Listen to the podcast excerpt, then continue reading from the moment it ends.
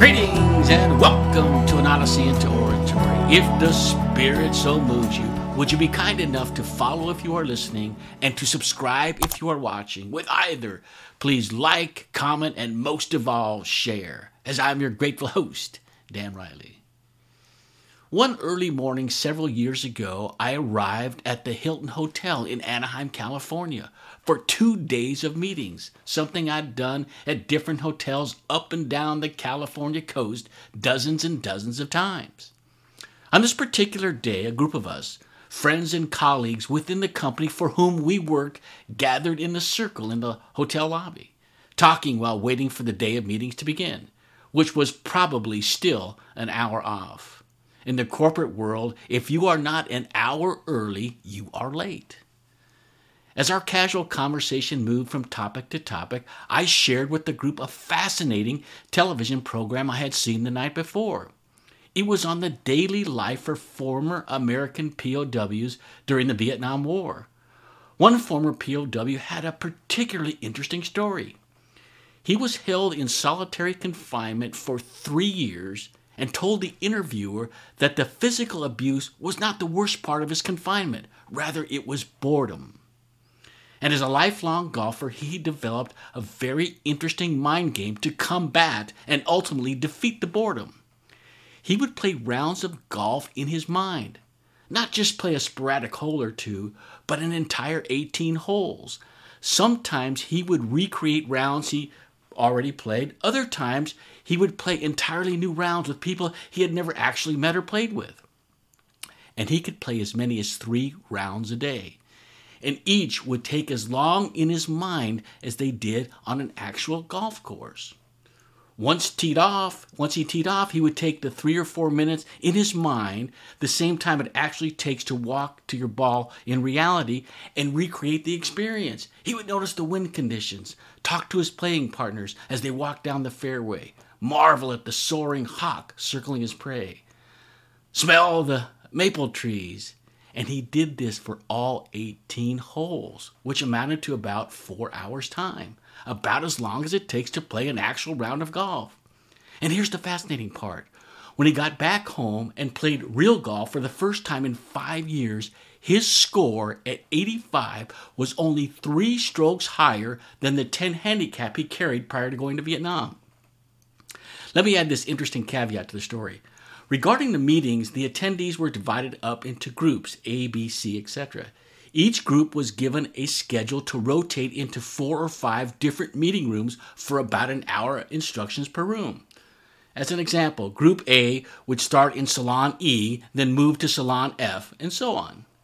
As it turned out, a couple of my friends, the ones that I was shooting the breeze with prior to the meeting starting, were assigned the same group as me. So we attended the same meetings all day long together. And I must tell you, the presenters left a lot to be desired. In fact, they were so terrible. By the end of the day, during the presentations, most of the audience were drifting into their own worlds. In one of the last sessions, I was light years away when some commotion in the room broke my trance. A hotel staffer tipped over a tray full of water glasses. As my awareness instantly returned to the meeting room, I nudged my buddy not realizing he too was in trance, and said, What, what happened? What, what's all the commotion about? He looked at me, his eyes were completely dazed over, and said, I, I have no idea. I just birdied number 17 at Pebble Beach. A lesson he learned from the POW, and a cautionary tale for all speakers and presenters. I remember driving away from that conference with seemingly two divergent streams of thought. The first stream why do these corporate conferences have to be so damn stale? And the other stream of thought if imagination can have an athlete perform at virtually the same level he did five years earlier with no practice or play in between, why is this practice not encouraged in every discipline of life? Maybe these two streams were not divergent after all. The other day, I read an article in the Harvard Business Review titled we need imagination now more than ever. 250 multinational companies were surveyed regarding what measures they were taking in response to the COVID 19 pandemic. The upshot of the article was to convey how important it is to tap the imaginations of corporate employees in times of crisis management, to do things like carve out time just for reflection. In other words, do nothing but daydream. Seek out the anomalous and never tried solutions. And how about this one? Encourage employee playfulness to stimulate imagination. Yes, as the millennials have overtaken the boomers as the preeminent generation of our time, concepts such as imagination are not quite as squeamish in the corporate world as they once were. I recently finished a book, a memoir, written 10 or 15 years ago by French journalist Jean Dominique Bauby, which, by the way, was also made into a movie. The translated title is The Diving Bell and the Butterfly. Bauby, at the age of 43, suffered a massive stroke and was in a coma for 20 days. Upon awakening, he found he was suffering from locked in, locked in syndrome. The only movement he could perform was the blinking of his left eye. At that time, at the time of his stroke, he was on top of the world, happily married with young children, and the editor of one of France's top fashion magazines. It's hard for me to imagine many people dealing with such adversity the way Bauby did. While physically incapacitated, his mind and his spirit were completely intact, and he took advantage of that. His assistant noticed he was trying to communicate with his blinking eye. A method was devised where so many successive blinks would equate to a letter of the alphabet. And for 10 months, four hours a day, he blinked about 200,000 times or 33,000 words to create an inspiring memoir.